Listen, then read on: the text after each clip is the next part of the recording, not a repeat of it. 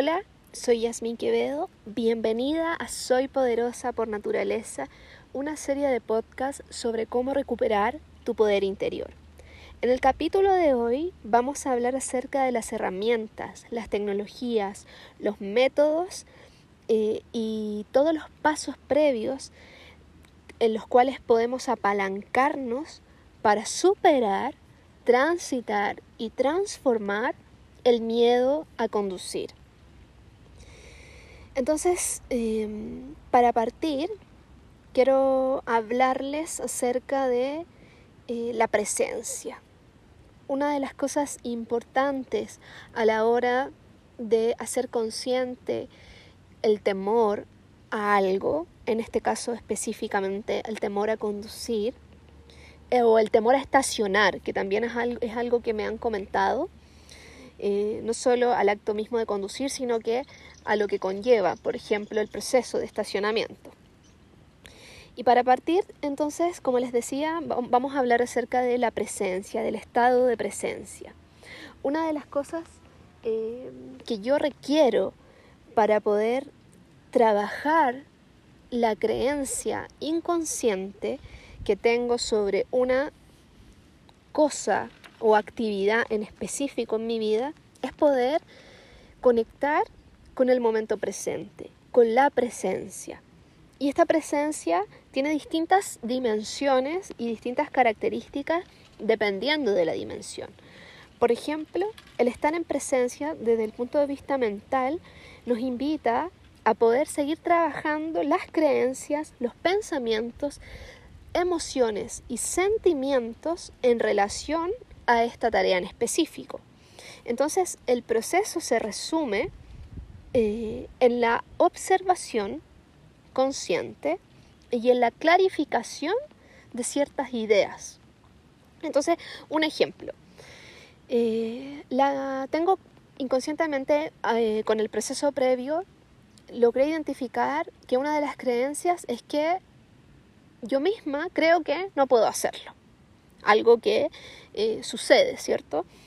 Entonces, al observar esa creencia, me doy cuenta que ese creer no poder hacerlo no solo está ligado a este miedo en específico a conducir, sino que está ligado a, mm, a, que yo he identificado que creo no ser suficiente, tanto en las habilidades técnicas de la conducción como en las habilidades internas. He logrado identificar que no es la dinámica en sí lo que me da miedo, sino que es la falta de confianza en mis habilidades técnicas y internas lo que me da miedo.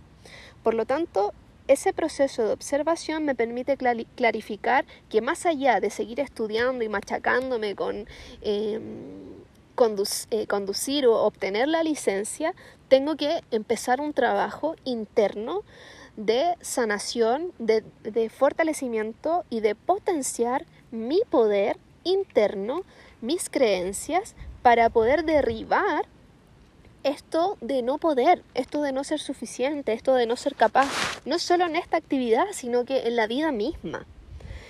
Eh, siguiendo con la presencia, desde el punto de vista físico, ¿cuál es mi disposición? ¿Cuál es mi disposición física a la hora de conducir? Por ejemplo, eh, desde un punto de vista del training, tengo el training, tengo el entrenamiento que se requiere para mover el vehículo. Sé cómo funcionan las palanquitas, sé cómo funciona la palanca de cambio, o si es que es automático o mecánico, sé cómo funcionan los pedales. Eh, entiendo realmente, tengo integrado el funcionamiento monótono y mecánico del vehículo y eh, entiendo cuál es la habilidad que tengo que tener yo eh, por ejemplo, habilidad de percepción, de visualización periférica, em, la habilidad de atender a muchas cosas pequeñas y grandes a la vez. Entonces, la disposición física y, la integración de la, de la, teoría, por así decirlo, eh, está en mí en un 100%, en un 80% o en un 10%. En realidad tengo la voluntad de manejar me da miedo, pero no tengo idea ni cómo encender el auto. O sea, definir eso también. Y eso es estar en presencia, en disposición absoluta de eh, poder evaluar ese proceso también.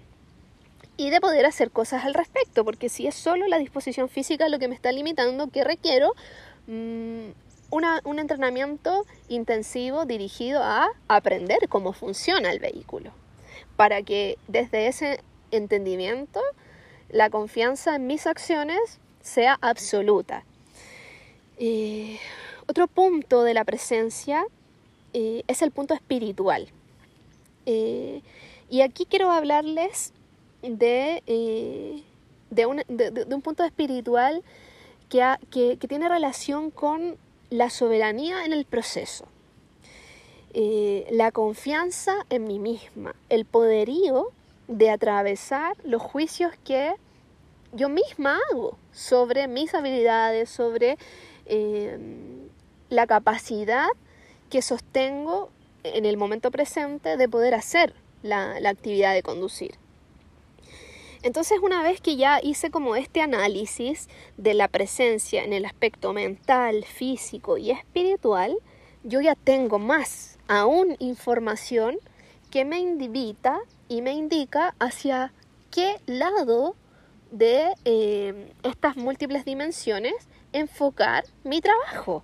Si es lo teórico, si es lo, eh, si es mi disposición en lo práctico, si son mis creencias, si son mis pensamientos, porque yo puedo saber toda la práctica, puedo ser Schumacher con el vehículo en, detención, pero si eh, en realidad mi creencia no se apalanca y no sostiene y no se vincula con la disposición física, no me sirve de nada. Entonces, ojo ahí, ya chequear los tres aspectos de la presencia. Siguiendo, ahora, el enfoque que, que, le estoy dando a este proceso de aprendizaje, ¿es un enfoque amoroso o es un enfoque que me sobrepresiona, que me estresa, que me genera em, aún más ansiedad de lo que en sí mismo el miedo a conducir me genera? Particularmente quiero compartirte mi experiencia cuando yo hice el famosillo curso, el cual no recomiendo en mi experiencia, no recomiendo hacer.